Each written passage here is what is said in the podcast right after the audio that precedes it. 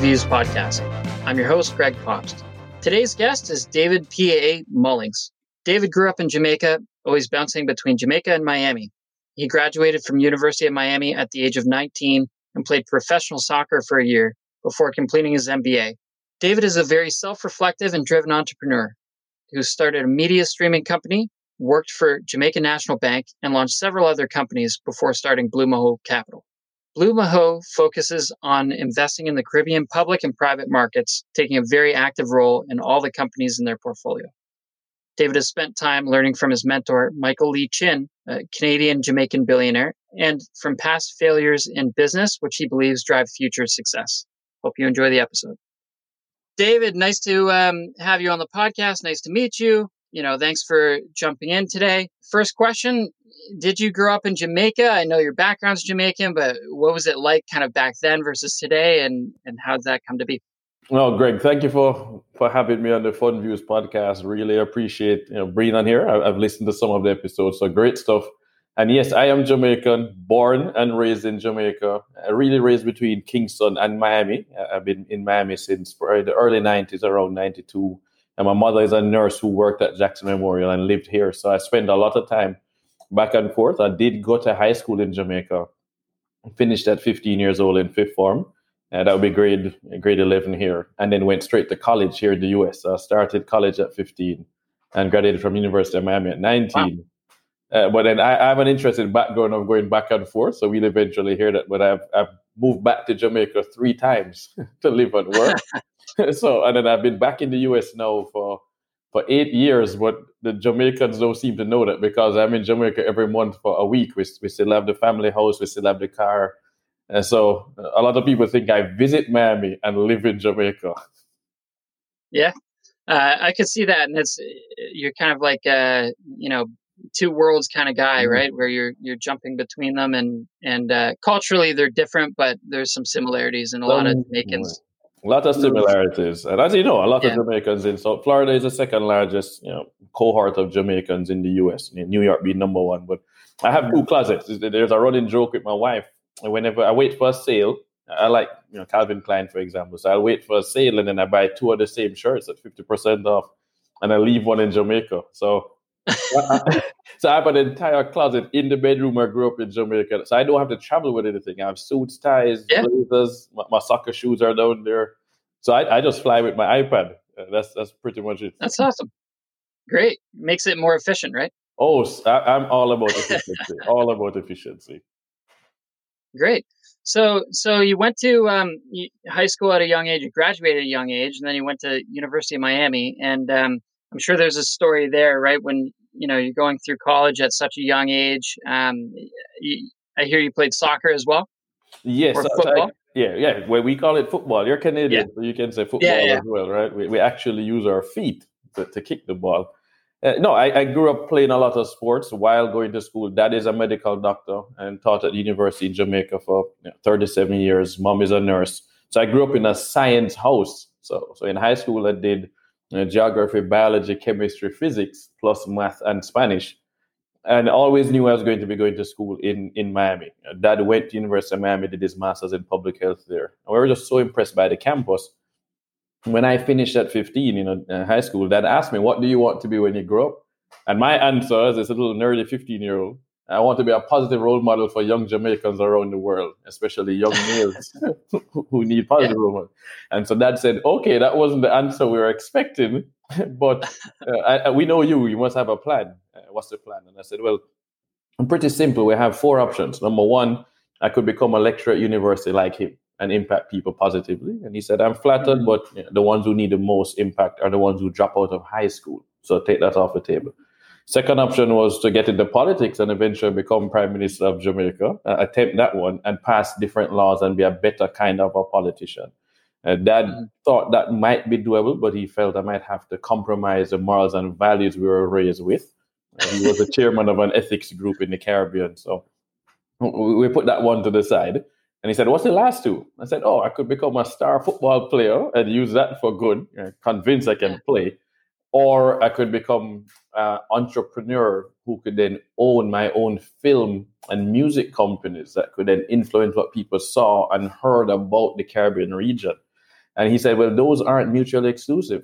And so while going to college, I played for Pembroke Pines Optimists. I got recruited by Weston Soccer Club, you know, played with Palm Beach Pumas. And then when I finished college, I was 19 years old, University of Miami. I'd done a bachelor's of science degree, minored in minored in chemistry and religion, majored in biology, and did economics classes. And dad said, Well, super young, you need to you need to take some time off now. You're 19, you don't need to go back to grad school, get some work experience, pursue your football dream do do you want to go to Europe? Mom said, do you want to go to the UK and stay with some of your family? One of my cousins actually plays in English Premier League right now. And back then he wasn't, but she said, do you want to stay with him and, and make some team in Europe? Or do you want to go back to Jamaica? And Jamaica happened to be having an under 20 competition to lead into the under 21 FIFA World Cup. So oh, went back, yeah, went back to Jamaica, tried out for Real Mona FC, who I grew up playing with and ended up making their under 20 team and they gave me number 10 which is the worst number you can get right? That's Pelé's number. So that was too much pressure too much pressure and and then we, we played a match against the, the professional team the senior team and i scored two goals so they asked me to join the senior team as well so i got to play some matches in the second division they got relegated played in the third division in jamaica so so football and sports have always been part of my life i played basketball in high school i swam for my high school team and the prep school team you know, I played tennis with dad. Dad still beats me in table tennis to this day. I don't know. It's wild. It's funny. Tennis is one of those things, right? Technique is everything. And, it, you know, I never, I never played tennis, but uh, two of the partners that I work with, um, they were both like world class tennis players in, in Venezuela growing up and still play today. And, you know, wow. I, I see the, I see the dedication that goes in, and they, you know, one of them still plays every single morning. I, and wow, you know, all right, yeah. Every morning I don't play. I used to play in a tennis doubles league, and I was every yeah. Wednesday with a close friend of mine. And then I'd play one other day a week with him. The, the, the doubles was was fun. I, I love that kind of stuff. We, we, as we yeah. get older, we have to remember that, that, our bodies are not the same. It's even. I've learned that I swim. I typically swim every morning, Monday to Fridays. I swim about ten laps. You know, I'm a. I used to swim competitively. I can't help it. I love it. I think it's easier yeah. on our bodies. And then I've started playing more golf. Obviously, we work in finance. I was required when I worked for a hedge fund to literally yeah. go play golf. So uh, that's been fun. Good, good, uh, great. So, so what was next? You uh, you went to um, you know play football for a few years. Um, you came back to Miami. I, I take it. Yeah. So so I was in Jamaica playing football, and you know Earl Jarrett, who was the general manager of Jamaica National at the time. JN is the largest mortgage provider in the Caribbean served on a board with my father, Jamaica Cancer Society. So he had known me as I was growing up. And he said, What's David doing? And I was like, Oh, he's playing football. He's like, What? He, he should come and do some work with this, this non-profit whose board I sit on. It's called BirdLife Jamaica. They need somebody to help them redesign their website and fix their processes relating to their their their, their members. So I hmm. went in. I was like, it happened to be on campus by my dad's office. So I, we would drive to school together to University of West he was teaching my classmates from high school. So I got to sit in some of the classes. I was just, you know, these people are like, we're in university still, and you already finished, David. This is crazy.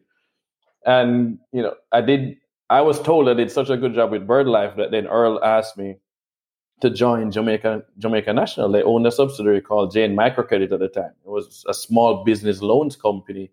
USAID had provided a significant amount of capital and he said, you know, you did a really good job with your analysis and what you built up for them. We need someone to do marketing analysis for us as a consultant this summer and interview all our top clients across Jamaica and then pitch the board of directors on the next five years, the way forward for the business. But we want it to be done like uh, the way a scientist would do research. And so I love that. So I went in, I got to tour all over Jamaica, places I've never seen, people that I would never normally interact with, informal business owners, some formal, but just not the, not the ones we pay attention to, right? These are the, women coming in and bringing farm produce and selling in the market, in Coronation Market, for example. Mm-hmm. And that opened my eyes to the importance of access to finance, but the opportunities that existed and then the help that they needed to be able to scale. And so yeah. I did that with them, went really well. And while their Earl said, hey, you should really consider doing an MBA. And then dad pushed me to do an MBA. He's like, I know you want to do genetic research, but you, you should actually focus on a two year MBA degree. All the doctors I know are going back to the MBAs. So we applied to a number of MBA programs. I actually got turned out by by one of them that I was really interested in. Uh, and so this is Wharton School of Business. Said you're too young. You know, we know you have one year work experience plus some experience while you're in college, but you're too young. Come back a little bit. University of Miami, which obviously I had attended, offered me a half tuition scholarship. And my brother was a year younger, so Robert applied as, at the same time. He had enough work experience, and and I wanted to turn it down. I said, "Hey, this this football thing is really working. You know, I'm, I'm scoring. I think I can actually make it. Can I defer my scholarship for one year?" And they said, "Sure, you can defer it. You can just reapply next year. We're pretty sure you'll get the scholarship." And I said, hell no, I'm taking the free money. Let's let's give up this football career. I'll buy a team one day and walk on.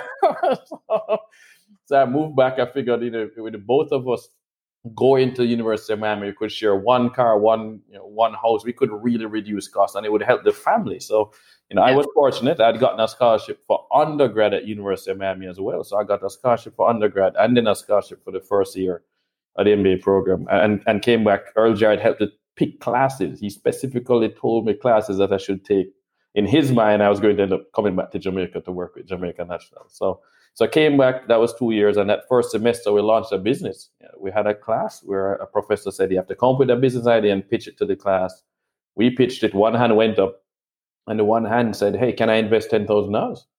And we were shocked. The teacher's like, "I think you have something." So we went home to our parents, and my parents are different. I need to give credit to, to mom and dad, Dr. Anthony Mullings and, and Nurse Dorothy mm-hmm. Mullings. Uh, since I was 15, they had me presenting, and my brother, a business plan every summer and every Christmas uh, that they could invest $10,000. Wow. Right? They would have me the five year projections, we had to do graphs, and they always said no, but they just wanted us to get used to that public speaking, thinking it through. And I felt business was important, not just the science side of things. But then we, we go home and say, hey, dad, this guy, this guy wants to write a check for $10,000. We, we want to take, take in this money for our startup. And he says, no, you know, you, you don't want to take the money from him. You don't know if it's smart money. And I don't know what smart money is at that time. So that explains. It's like you just met him. You don't know if you're aligned in, in vision and mission. So, you know, don't take the money. And we're just like, what? When we were going to get the money? And they're like, oh, we'll give you the $10,000. I was like, oh, you actually had $10,000 this whole time you could risk. We didn't know this. and what they said is actually, no, uh, we're not giving you $10,000 up front. We're going to absorb your living costs up to $10,000. And you guys are going to take part time jobs, and all the money you make from the part time jobs will go into the business. So we stopped paying them rent for their house. They took on the car payment, the car insurance, the health insurance, the cell phone bill, the internet. And we took jobs at a movie theater part time in, in South Florida at Muvico. And it, it, was amazing to work there as a supervisor. My brother became a manager. And we worked there usually the weekends, right? Movie theaters are weekends mm-hmm. nights. And we could go to school in the, in the week. And, and that really gave us this, this bigger love and appreciation for what it took to start a business, but also just the entertainment side. And the most important thing that led to finance is that uh, someone we call my god brother. We're like cousins, but you know, Richard Powell Jr. had gone to Harvard, was a year ahead of me in high school at Campion in Jamaica. His dad is my brother's godfather. His father, my dad is his brother's godfather, and he is my son's, my oldest son's godfather. Like we just continue this. He had launched a tech startup when he was at Harvard. He was on the cover of Inc. magazine at like the age of 19, first Jamaican to be on the cover. And this is just before the dot com bubble burst. And so we said, hey, Richie, you know this world. We need you to be the chairman of our board. So he joined as a chairman and he wrote a check. He put in 25K to help us get started. But he told me, he said, you know, you have a 99% chance of failing at this startup. It is much easier to raise money to buy a profitably existing business, a private equity deal, than raising money for a startup. So do it, do random media slash real vibes, learn from it, understand how hard it is to scale a business, the management side, the leadership, the finance, the operations, but then leverage that knowledge to buy something in an, in an, in an industry that you understand. And then he started having me study Warren Buffett.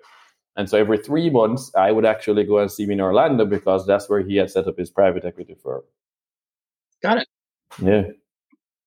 That's quite the uh, quite the story and quite the um, uh, background. I mean, it, kudos to your parents for for making you pitch companies all those years. I, mean, I love was, that. It was fun. I mean, my parents. I was eight years old when mom and dad first put a lavalier mic, clipped it onto me. This is this is 1989, right? Put a lavalier yeah. mic and a tape recorder, and then have me reading stuff from whether it's a Martin Luther King speech or a JFK, Michael Manley, or or, or the Bible because they wanted me to learn how to be a public speaker, not say ums and abs, right? And then I, I, grew up in church, so I'd have to go certain Sundays on Youth Sunday. I'm reading one of the one of the lessons, uh, but they just felt it was just so important, and, and I told them it's, it's, their fault. That's why I talk so much now.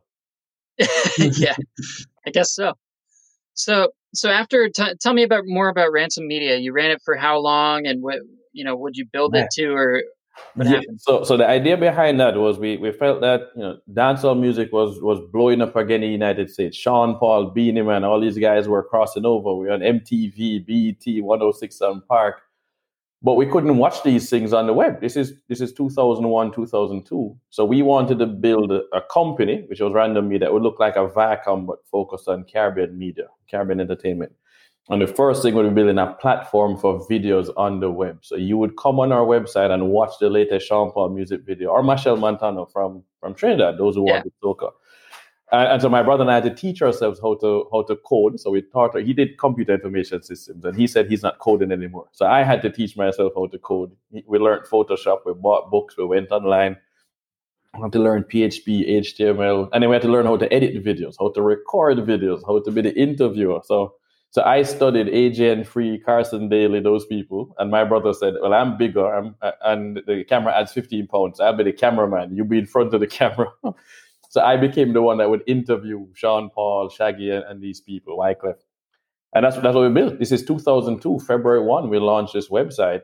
You know, YouTube doesn't launch with video on the web until 2005. So we're three wow. years before YouTube doing just Caribbean videos and we named it Random Media because I, I was sitting with dad that Christmas and I laid out the six things that we needed to do. Originally, it was five, but I'm a nerd, as we said. I'm a science nerd, and I said, well, carbon is the most stable, you know, element in, in the universe. So six protons, six neutrons, six electrons. So I need six things in the business, not five. So we came up with the six things based on what what MTV has done, what Viacom did, and, and we looked at Virgin as well. And Dad said, why so random? And when I explained to him how they connected, he's like, oh, I was like, but that's a good name, Dad. So we named it Random Media LLC, registered in Florida. And and then I was like, I need a name for the website though. And that is like, you know, man, I don't know what to name this website. But I know every time you go to parties, David, you're the real vibes. You're on top of the speakers, you're dancing all over the place, you're the real vibes. It's like, oh, that's the name, that's the name. And so we bought Real Vibes. That's awesome. And, and, that's how it started. You know, we, we got to sponsor Reggae Sumfest, the largest multi-day festival in the world. We went we went on tour with Sean Paul. We in the studio when Elephant Man is writing his hit Pon de River Pon de Bank. So it, it was fun to see that and see the importance of the creative industries out of the Caribbean. You think of Jamaica, and one of the things you got to think about is music. You, you can't help it. Yeah. We, that is a major ambassador for us. We just haven't seen much proper investment in the creative industry. So it's funny you see that even today. I mean, you see the influence in Drake's. Drake's like a huge, you know, loves the Caribbean man. Love it, and, and, and, that's what happens when you grow up in Toronto. Like you're in Canada, so yeah. you know how much the Jamaican culture has influenced T Dot and the way these guys talk, the way they yeah. dress. Yeah, yeah, for sure. That and you know guys like uh, Popcaan, he's on. Yeah, man, Popcaan, he's he's on Billboard today. He just got yeah, like, yeah, yeah, yeah, I listened to it this morning. Yeah, oh, look at this guy. Look at this guy. All right, no, we, we're bringing it to Jamaica, Greg. You're definitely a Miami guy. You absorbed all of Jamaica in Miami. Absolutely. It. Actually, you, you know what's funny is that you know I've I've learned everything, almost everything I know about the Caribbean. I've learned through uh you know my best friend in Miami who grew up in Trinidad. Oh, and uh, he just he, he's taught me, and and yet I haven't visited yet. So oh well, we will fix that. We will fix that. Yeah, yeah. So um, so what what's next actually on you know random media? Did you wrap it up at a certain point? Obviously, YouTube kind of came in and became this big phenomenon. And, yeah, man, it, it, it was it was a great lesson. So with random media, what happened was that we started branching out into into other areas. And what I did was simply I said yes to every opportunity. So that was the first mistake as an entrepreneur. We had limited capital, limited time. We saw all these opportunities coming, and we felt we had to jump on them, otherwise we would miss out. Uh, that was stupid, right? But first time founders, that's that's what we tend to do. So we stretch ourselves thin. and we ended up actually doing a, a deal with Jamaica National. Right, I, I had worked with them in the past. I approached them and said, "Hey, the majority of your clients are going to die in the next 30 years, and you're not doing anything to appeal to young people. Real Vibes can get it to young people. Sponsor our summer of events, uh, and so they did. You know, this is one and a half million Jamaican dollar sponsorship for for three months, which Dad thought it was crazy. He's like, "You're going to go to a bank that was founded in in the back of a church 120 years ago, and you want them to give you money to the parties?" and, and, so when I went in and showed her the picture, I was like, hey, here's what we can do for your NSI, your net savings intake. You're not doing any digital marketing. We know this. And they gave us half the money. They gave us a check. We had to create a Jamaican subsidiary. We, we booked out an entire Air Jamaica flight. We had Air Jamaica create a special trip from the end of May until early August because we wanted to, to fit in with this thing called ATI weekend. Big weekend in Jamaica. This is usually Emancipation or Independence weekend five days of parties. I mean, just day and night, insane. Wow. We were a sponsor. It started in Miami. These guys that did stages, absolute entertainment. So we said, okay, you're going to fly from Miami, land in Jamaica. We're going to have a drinks inclusive party that Friday night. We're going to have a pool party on Saturday, a boat ride to Lime Cay on Sunday, and then you're getting access to the party at the end of the, the summer. And we'll do some events in between. We actually booked out a, a miniature golf place in Kingston every Tuesday for six weeks in a row. And we gave away tickets for parties. We got a beer sponsor. We had different DJs. It was wild. Uh, so we booked an Air Jamaica flight. The, the, the, literally, the pilot said, Welcome to Air Real Vibes. And they, and, they, and they played Elephant. We had a CD that was done by a sound called Coppershot. They played it on the plane, and we are all dancing down the aisle of the plane. This was crazy. It went so well that summer that the, the following January, I was in Jamaica, January 3rd. Earl Jarrett called me into a meeting and said, Hey, so as of today, you work for Jamaica National. You can still run random media. Your brother's going to have to handle that. We'll allow you to fly up to you know to Miami every Thursday to a Tuesday once a month, but you're now in charge of youth marketing for us and you're on the product development team. And I didn't know how much I was starting at. He's like, by the way, you get a car. And so of course, as, as a young guy, I'm like, okay, wow, I get a car, I get all these allowances.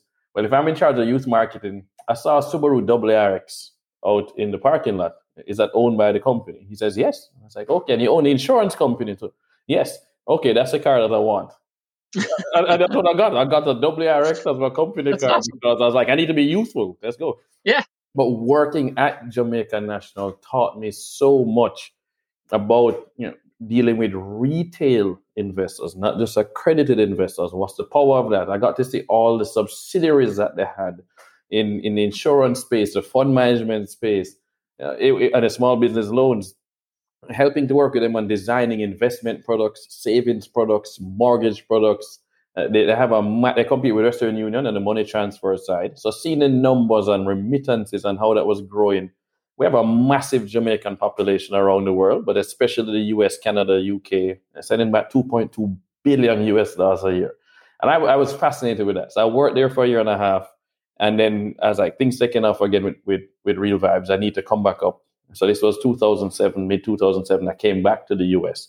I consulted with JN from here, and then we signed a deal with YouTube in 2008. It became YouTube's first hybrid media partner. In 2008, we partnered with another firm called iMeme. We did a deal with MTV. So MTV's Flux powered the website. They could log into us, into Real Vibes and MTV with the same username, password, everything would transfer and, and it just kept scaling. We, we were on Telemundo, Mundos, their second oh, yeah. on Fridays had a show called The Roof. Fridays was was Reggae Fridays, so we would be on the roof showing the latest dances from Jamaica. We were with DJ GQ, Sean Paul, Beenie Man, Ivy Queen, Don Omar. We saw reggaeton explode. So it was so yeah. much fun. But again, the advertisers just didn't understand how to make money, how to how to put ads, and we had to make money from placing ads with video. And bandwidth back then used to cost a ridiculous amount of money. So we ended up going over bandwidth a few times. Actually, I went over bandwidth because we got to be extras in the Too Fast, Too Furious movie here in Miami. John Singleton invited us, RIP John, and Paul. Uh, Paul Walker was amazing. Ludacris was amazing. And they allowed us to take photos before anybody else and post them online. And this website, IGN.com, wrote an article, put up three pictures, and then sent everybody to Real Vibes. And we were thinking, great, these people are going to watch our videos now. This is going to be awesome. We're going to be able to raise VC money. Uh, and then we didn't get any VC money, but everybody did watch the videos. And it caused us, we literally crashed the website. We had to call them and say, plug out the server. You're costing us tens of thousands of dollars. This is too much. and, and rethink what we do. So, so Real Vibes is back. I can tell you that. No, we, we brought it back. The entity has, has stayed alive. We created Real Vibes Studios in Jamaica to do original films and content. We are now, my brother and I own that with two partners. We're the majority shareholders. We are transferring those assets to what's going to be called Blue Mahoe Studios. And we hired Carole Beckford in Jamaica to be in charge of sports and entertainment. Yeah, Carol represented I did PR for Usain Bolt for four years. She was Jamaica's film commissioner, and she was the marketing director for West Indies Cricket. So uh, she has some wow. surprise projects she's working on, but we, we, we have made a commitment to, to shoot some original content, film related content in Jamaica. Great. Obviously, in discussions with the streaming companies here, but uh, we have specific industries in Blue Mahoe Capital we're interested in, and we would prefer to invest in profitable existing businesses in certain industries. Unfortunately, none of those exist in the way we'd want to see them in the Caribbean, in the creative industry space and the sports space. So we're willing to spin up those entities based on our past experience. So Real Vibes itself is going to focus only on entertainment, and we're launching Real Vibes Merchandising LLC, our merchandise company. Uh, we did a test run a few years ago with with TOK, uh, and so we, we're doing a deal now with I can tell you, with, well, I I we did a deal with a Grammy winning artist. That's what I can tell you. Uh, they, yeah. in a joint venture with them, bringing back real vibes, launching the merch, partnering with a Miami-based company whose advisory board that I sit on. That's been around for 20 years, a streetwear company. So we're super excited to bring capital into a space, a creative industry that traditionally doesn't see a private equity firm getting involved yeah. or, or, that kind of capital. But we're comfortable. We've known these people since 2002. I, we we built the sites we've done. You know, now it's even easier, right? Shopify, Stripe, you know, Amazon, yeah. eBay, digital marketing. So so we love that. But Blue Mahoe Capital benefits from every single business relationship, every mistake, every success in the past. And, and even with Jamaica National, we use JN fund managers to do all of our public equities trades in Jamaica. Right? Every single stock we purchase on the Jamaica Stock Exchange goes through them and mainly for one reason. If I have a problem, I don't have to call the head of JN Fund Managers. I can call Earl Jarrett, the head of the parent company. There's nobody going to yeah. mess up my orders. yeah, yeah, that's fair. Do you think that's part of it? I mean, given your experience with um, with Random Media and like trying to get VC capital, do you think that's part of the issue? Is like you know you're trying to you know, for other groups and other young yeah. professionals, people with ideas trying to get access to capital in Jamaica is seems kind of difficult, right? Yeah, it, it is. It is a big issue, and it's an issue here in the U.S. Right? We we have to admit that you know less than mm-hmm. 3 mm-hmm. percent of venture capital goes to people who look like me, underrepresented yeah. founders, to female founders, uh, and part of that is an access problem. They, they're not necessarily going to University of Miami like I went. Right? That's a private university, fairly wealthy people go there. So I have an amazing network I was able to raise when we when we did Keystone, I raised seven hundred seventy thousand dollars from friends and family. You know, Blue Mahoe Capital to start, we raised two hundred fifty thousand dollars from friends and family. Most mm-hmm. black and brown founders, Latinx founders, can't do that. The network doesn't have that. So uh, we need to find a way to support that. I don't think venture capital is the right way. I think too many people have been obsessed with with TechCrunch and they all want to be tech founders. It's like, guys, you need a little bit more work experience you need founder market fit. So, uh, do you have experience in that industry? Uh, do you understand what it takes to be a CEO? Right? Too many people want to be the CEO, but they don't want to be coachable. They don't want to do what CEOs have to do. So, this is leadership and capital allocation. They don't understand management because they've never held on a real job and had to do that, go through that reporting structure. Uh, so, so there's an issue there, but we have access. Well, we need people to give a, a, chance. I prefer the private equity route. I would prefer that we put growth capital in, and and do what Blackstone does with their, their BXG, Blackstone Growth, which is why we have Mahoe Capital, right? We have Mahoe Growth within it, our unit that specifically partners with those un- um, underrepresented founders in the US and the Caribbean. We recently did a deal with Fund Black Founders that we're announcing now. I spent six months coaching her working closely with her, helping her with her term sheet, her pitch deck, her business model, walking through the 18 months of you know how this is. I mean, Greg, you you see the yeah. numbers. It's like, hey, no, you're going to need some additional people. Let's run these numbers. When do you run out of capital? We need more of that. But at the same time, I've been hearing this one that you know black founders, minority founders tend to be over mentored and underfunded. So we want to solve for both. Let's provide the mentorship, provide access to more people. I, am mentored by Michael Lee-Chin. I've known Mike for seven years. Mm-hmm. This is one of 13 black billionaires in the world. I want that. I want to pass on what I'm learning from him. So that's the mentorship side, and then access. If I can't get to them, Mike can get to them. Period. Just who you want to get to. Let's open the door and get you in the room. But then you need funding, and you need funding that's not going to take 80% of your business or 50% of your business. It might not be yeah. 20. We might come in and say, "Hey, we're coming in as a partner at 40%. We're going to put in some cash, and you have access to our team." So with Fund Black Founders, for example, we said, "Hey, we can help you. We can put in a small check. We can help you." raise your round. We will handle the term sheet. Our investor relations specialist will handle the calls and the tracking and dealing with that. Because as you know, raising money is a full time job. But then here's our marketing person who can, who you can use for your digital marketing strategy. Here's our operations person who allowed us to do remote work. So she already knows here's Slack integrated with Google, integrated with Salesforce. We already have this covered. You don't have to stress. So there's a second company we're doing under under the Blue Mahoe growth side, which actually falls under our impact fund. It's based in New York, founded by a Jamaican, and we, we have we had them change the name. We said, well, that's a cool name, but that's too Jamaican. Uh, people can't spell it. When you say it, we're going to change the name. We help them identify the new name. You need to work on, on IP, right? You need to file your trademarks, you, give feedback on the logo design. What's our problem? Oh, we have the platform now is in Jamaica, is in St. Lucia. We only have one insurance company though. Uh, we need more insurance companies. And I said, okay, well, I can make a phone call and call the head of JN General Insurance because I used to work with them. I can get you them. Oh, and I have this other guy who's a mentor to me in Jamaica. He's 40% owner of this other insurance company. I can get you that meeting. And she's like, oh my gosh, that's so amazing. Thank you so much. Otherwise, they wouldn't have gotten that access. So we need to be available to give people access. And then I, I think VC is actually not the right way. I think VC doesn't do as much hand holding. Mm-hmm. And and we we need to give these people the hand holding in most cases.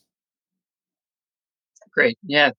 So it's a good it's a very different perspective, right? Like you, you want to find the the entrepreneurs and by definition, right? If if it's an existing company, you know, it's you already you already know that person has that mindset.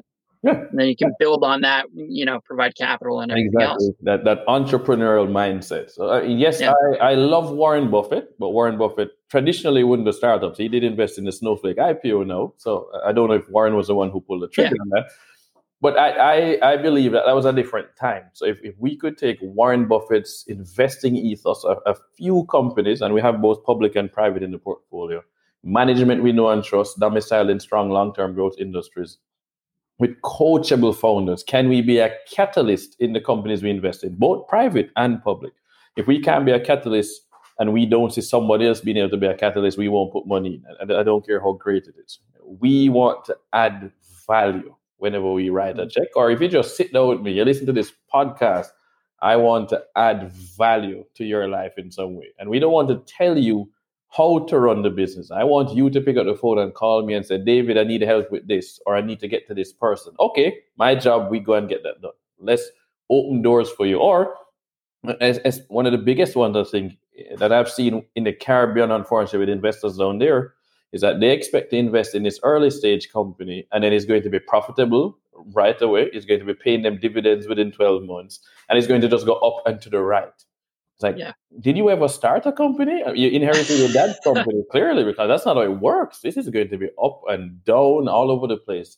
And we need to make sure that the mental health component of entrepreneurship is talked about. Right? So whenever I check in with my founders who we, we advise, the first question is, how are you doing? And this this happened because Michael Lee-Chin would do this to me. When Mike and I were doing the cover shoot, cover shoot last year for for JamaIQ Parties magazine, Mike asked me, "How are you doing, David?" And I started talking about business. He's like, no, no, no, I didn't, I didn't ask how the business is doing. How are you doing? And he known he, he knew I had done major surgery last February. I did a life saving surgery, so I was still recovering. And I was able to just be me and just talk about here's what's happening. And then Mike gave some advice. And it just was genuine. I make a point to do that with all our founders in that how are you doing today? Why are you not smiling in this meeting? What just happened?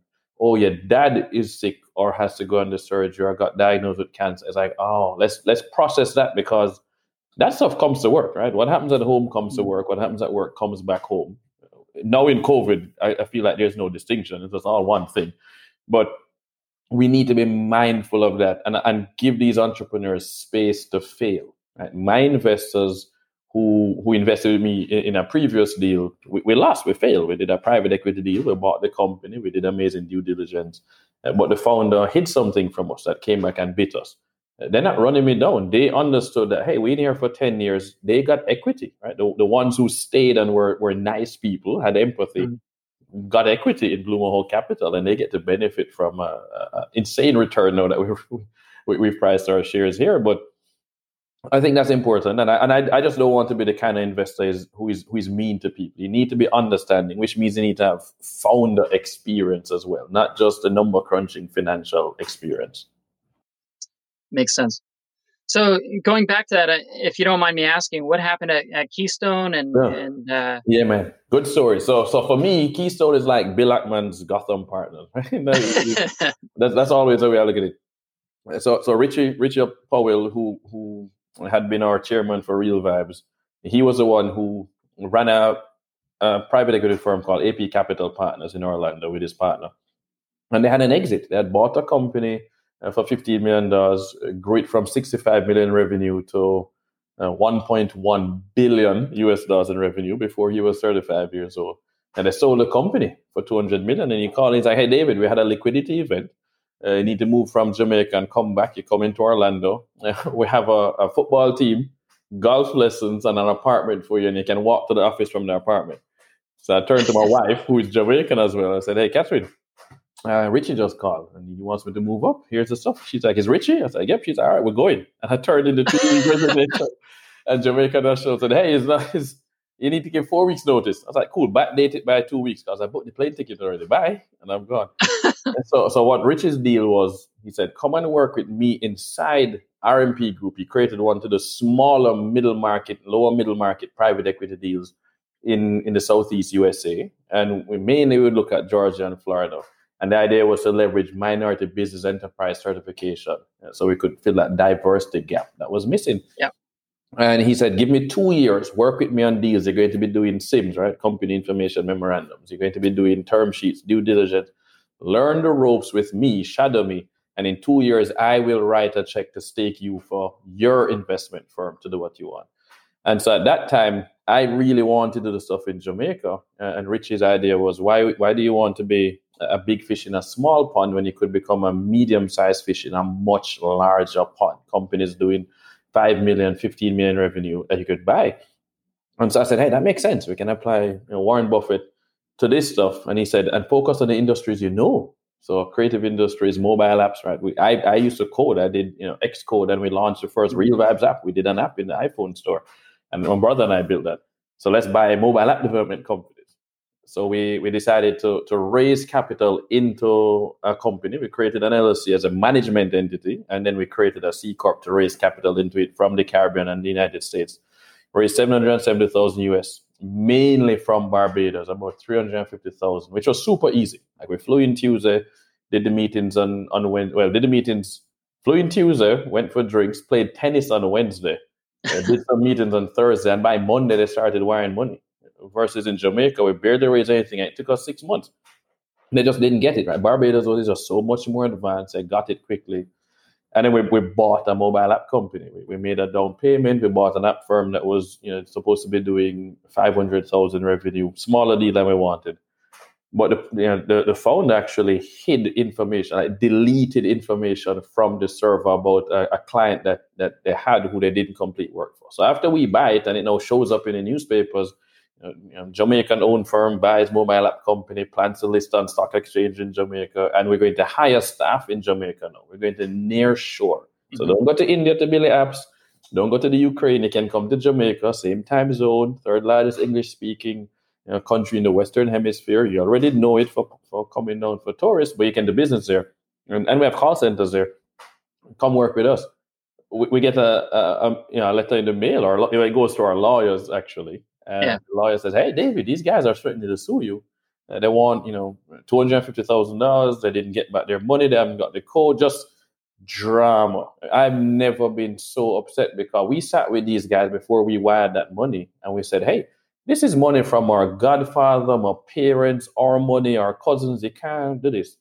You know, Richard himself had put in 100K to start a year and a half working at, at RMP, and he says, "Hey, what would you do with a hundred thousand dollars?" So I called my brother, and that was the idea we came up with.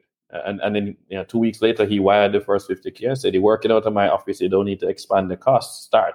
And we started that six, eight months later. We started bringing on some other people to help us. Some of them didn't work out. Some worked out. But it was a really good lesson because I had set up the structure where the board could get to vote. Right, five of us on the board. Only two of us had private equity experience but the hmm. board got to decide what deals we would do. And we were supposed to do nothing below 2 million in EBITDA. And we did a smaller deal. I, I voted against it. You know, Richie voted against it. The rest of the board voted to get it done. And even though I was a majority shareholder, because of the way I set up the bylaws, I was forced to do the deal. So that was a really good lesson about how to structure investment committees, who you have on the investment committee. The board is not the investment committee. You know, corporate governance, really, essentially. Corporate governance is something that we don't talk about enough, right? We, when mm-hmm. I was on Bloomberg, I love that question because you know, so many people are like, "Oh wow, David, we love the video on Bloomberg. It talked about Jamaica being the next Singapore." I was like, "That's the most important thing you got from it." They said, "Yes." I was like, "That's not the most important question they asked. The most important question they asked was."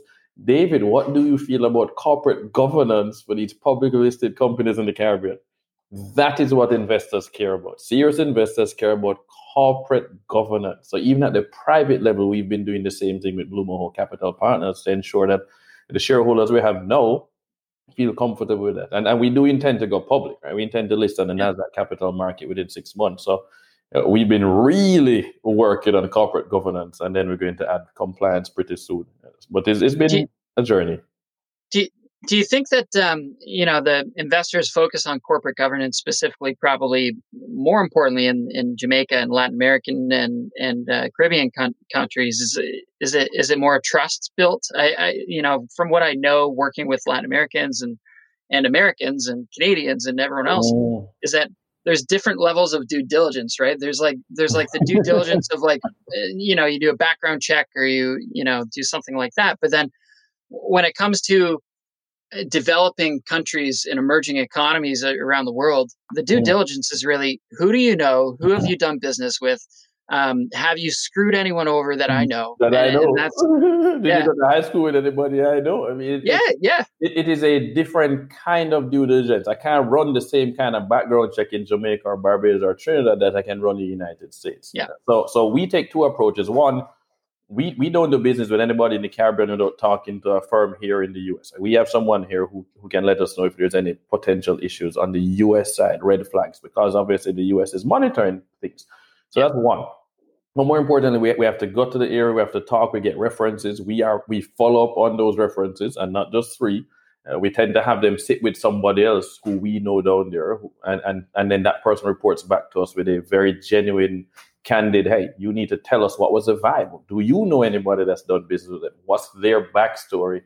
They left out something. There's a gap. But it, it very much comes down to who do you know and who have you done business with that I know? Right? And then yeah. the last one will be: Did you go to school, or, or are you related to somebody else? I know. I need to. Yeah, uh, yeah. It, it's small islands, so it, it's it's fun to be able to get the real story about people and, and things they might leave out. I think that we, in the Caribbean in particular, we are raised to not talk about failure, right? We, we really try to be perfect in a way and, and we look down on failure. So whereas Elon Musk would have had failed companies, Richard Branson has failed companies, Microsoft, right? That's his second company. Bill Gates failed yeah. for data first.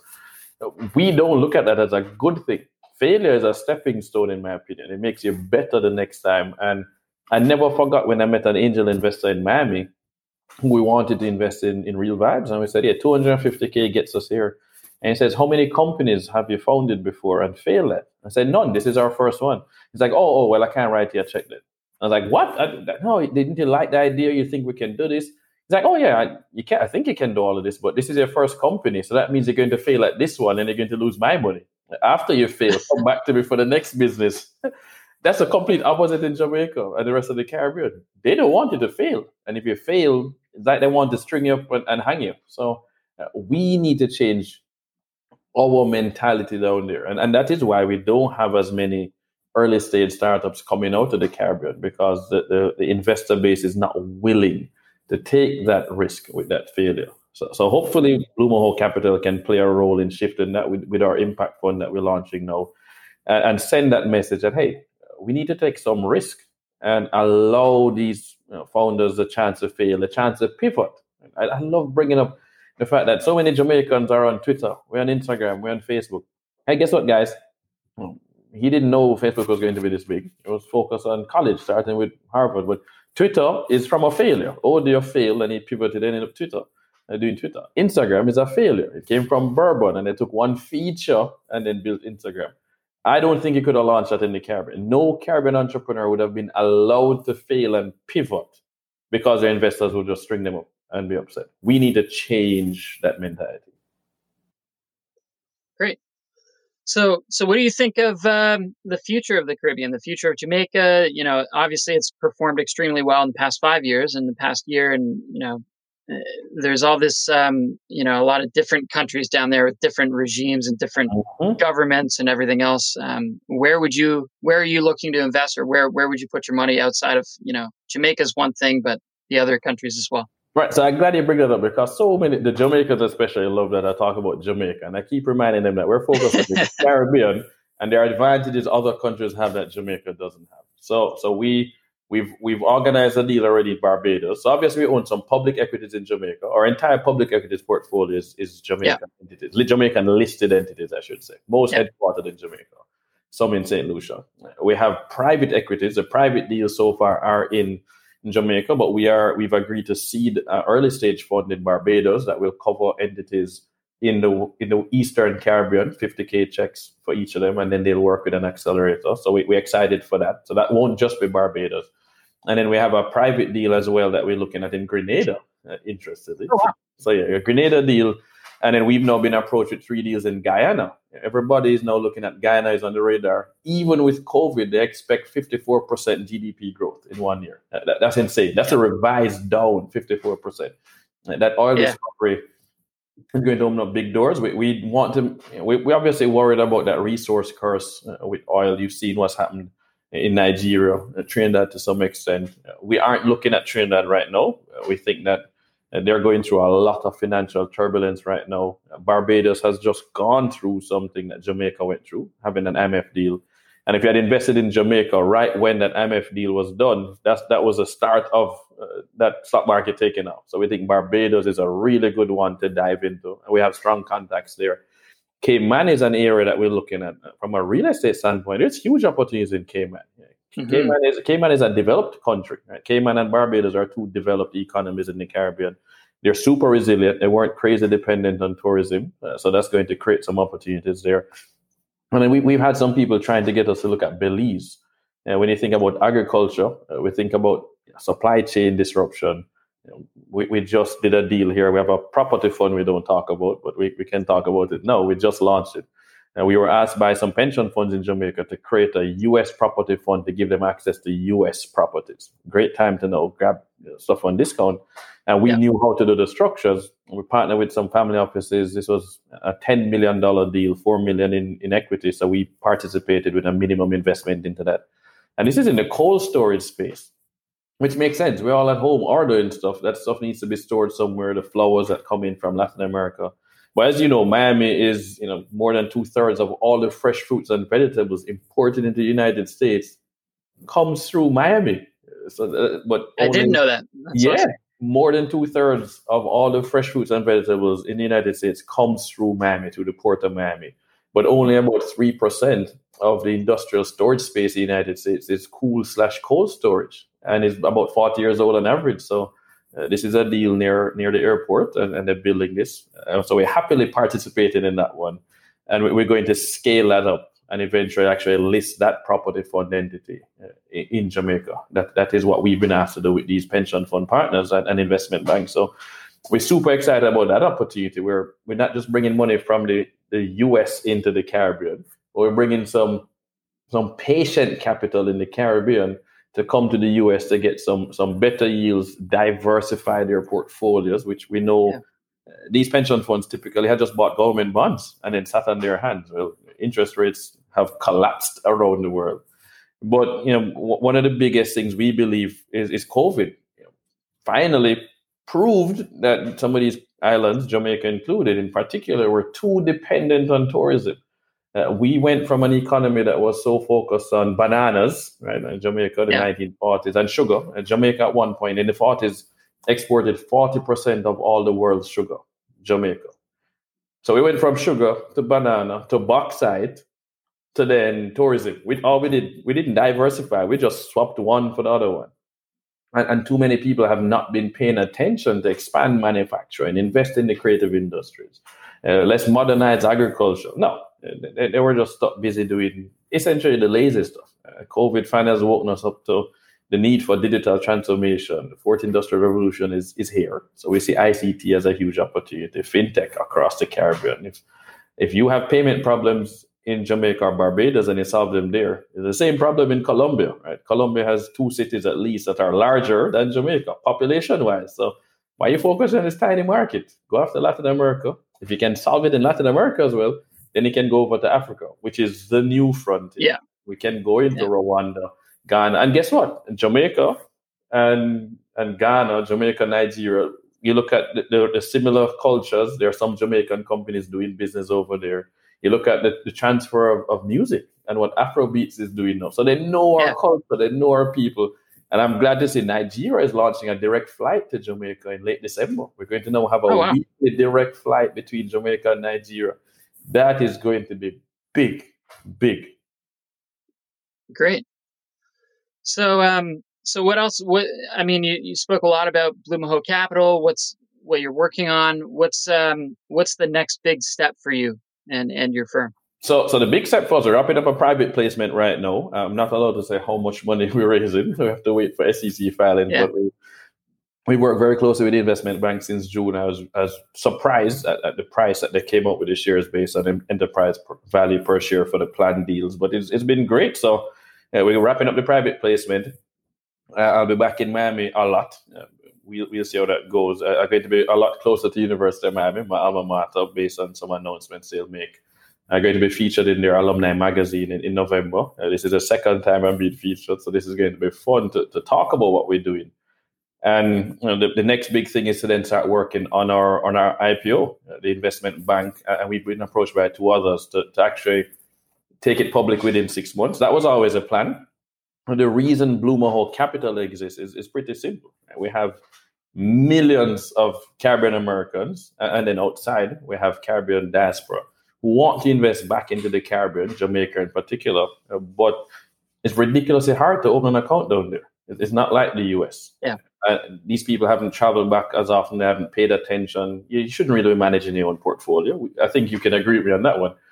And so we needed a vehicle that was under U.S. securities law, was transparent, was going to be vetted. People can know that it's been audited. That could buy into those public and private equities across the region and, and build that portfolio. The problem, though, is that we needed that the person with a hundred dollars could buy not just a person with a hundred thousand dollars. So it couldn't just be focused on the high net worth individuals, the family offices, the institutional investors. We want regular man on the street, woman on the street to purchase. And that limited us to mutual funds, ETFs, and then being a listed entity similar to Berkshire. Mutual mm-hmm. funds are not tax efficient, so I, I, don't like them. ETFs could work, but ETFs are a bit harder for us to buy into a private company. Uh, but there's a simple rule: you, you're limited to uh, companies for foreign securities, the companies have to have a market cap of a minimum of 100 million US dollars. uh, we, we, just erased the majority of the stock market in Jamaica. That's crazy. Yeah. Yeah, and Trinidad or Barbados. So, so we said, yeah, Berkshire is a model. I, I will create a Berkshire Hathaway. So Mahoe Capital is a Delaware C Corp. We raise money onto our balance sheet. We will manage two funds. So we have a property fund that we manage as an asset manager, similar to Blackstone. And then we have the impact fund that we manage. And we're excited for some of the deals coming up with that impact fund. It can invest in the US and the Caribbean. We're going to be doing an affordable housing deal here in the US with Devean George, right? Three three time NBA champion from the Lakers. And the advantage that I feel that we have is that I look like these people. I have the same yeah. experience. I can relate to their culture. So we, we have some, you know, for us to go and do a deal with Sean Paul or Walshy Fire guess what? They, they feel more comfortable doing business with us. Uh, they've known us for a while and they trust us. But if, if we can help to shrink that racial wealth gap, I'd be really mm-hmm. happy. I think financial wellness is, is a part that's been left out. The, the literacy is a problem. It's a big problem. It's not just access. Yeah. If I, you know, if I write you a check for hundred thousand dollars today, most people are going to lose it. That's that's why they win the lottery and they, they go broke in five years. Or you finish from the NFL, retire, and you're broke broken. I was just gonna say, sport sports is like huge in that. I mean, yeah, man. You see so, it all so over. We, we need to work on that financial literacy part, not just the access part. So we want everything we do will combine those two things. But you know, I, I like the term diverse check writer, DCW. We want to be one of the largest diverse check writers in the United States and in the Caribbean and help to show people that you know the, the region is much more than just sun, sea, and sand. There's far yeah. more to the Caribbean. But everybody would love to come down and do a business meeting in Jamaica or Barbados. Of course, of course. so last last question before I let you go: If you had to give any bit of advice to um, someone eh, that you know, like you, is minority, but you know, young, and they're trying to build a company. They already started a company. You know, we'll get past that, but mm. they're trying to build and scale up. What what would you what would be your advice to them? So, so two things, and it's advice I get from Michael Lee-Chin, and I, I trust Mike. Right, he he is a billionaire. Yeah. We, we get to talk every week. The number one is that he says you need to have a purpose, right? That that purpose will get you out of bed every day and it will allow you to get through those dips, right? Purpose gives you passion. So that's number one. Make sure you're not doing it because you just want to get rich. You need to be doing this to solve a problem and add value for somebody. So that's number one. Find a purpose. But number two, and most important, he would say you, you need to find a role model, get the recipe, and then don't change the recipe. You can only change the recipe if you exceed the role model. Mike's role model is Berk is, is Berkshire Hathaway and Warren Buffett. And Mike is my role model, and I'm nowhere near close to exceeding. I was gonna say you got you got big shoes to fill. big shoes to fill. So uh, we're both born in January. Actually, we're born January 30 years apart. He's 1951. I'm 81. So we joke about that. But you know, it, if I can come one one thousandth of, of what he's done in the way he's impacted people, not just the wealth creation, but just the positive impact he's had in Canada and in in the Caribbean, then, then I would have lived a really good life. But mm-hmm. you know, passion gives you, and that purpose will give you that passion. And then you need to find that role model and get the recipe. And and the, the best investors write about this stuff. Right? You can go and read Steve Schwarzman's book, What It Takes, or read King of Capital. Uh, these things exist. Read the Snowball Effect about Warren Buffett. Read Ray Dalio's Principles. You know, read watch every interview with Bill Ackman this stuff is there. Go and get that knowledge, but pick one. You can't be everybody. Don't don't pick five different strategies and try to do all five. Pick one, apply it to your niche, and, and then be coachable. That's the last thing, right? If, if you're not willing to learn, you're not going to get very far in life. And and what they're going to do is blame everybody else. When, in fact, it's like a sport. If if you wanted to get good at football, they didn't kick the ball once. I had to learn to kick the ball. I had to have a coach help me to point out what I was doing wrong, what I was doing right but most importantly, I needed a role model. Right? My role model for football was Thierry Henry. So I studied the way he played, the way he positioned himself, and ended up playing like him. Pick one and then practice over time and, and the diligent practice. Right? Don't don't practice the wrong thing. When I was swimming, my swimming teacher in Jamaica used to always say that practice makes perfect. So if you practice the wrong thing, you perfect the wrong thing diligent makes practice sense. is what matters. I was like, oh, geez, this is my mind is blown. That makes so much sense. practice the right thing, not the wrong yeah. thing. And, and then don't give up, persevere. And I joke that my name is David P.A. Mullings, Patrick Alexander, but the P is really for perseverance. Great, great. Well, thanks, David. Appreciate being on the uh, podcast and sharing all of the all of your stories and your knowledge, your expertise, and and um, uh, with all of the listeners and anyone oh. out there Oh, That's thank you, Greg. Thank you, Greg. Looking forward to, to people checking out Blue Mahoe Capital, following our story. And, and I'm very, very easy to reach. I'm on social media. You can fill out our contact form. And I, I share the journey. I'm not here to pretend that it's been easy. I want to help people avoid the mistakes I made. You can make some new mistakes and then teach me about your mistakes. Absolutely. Thanks, David.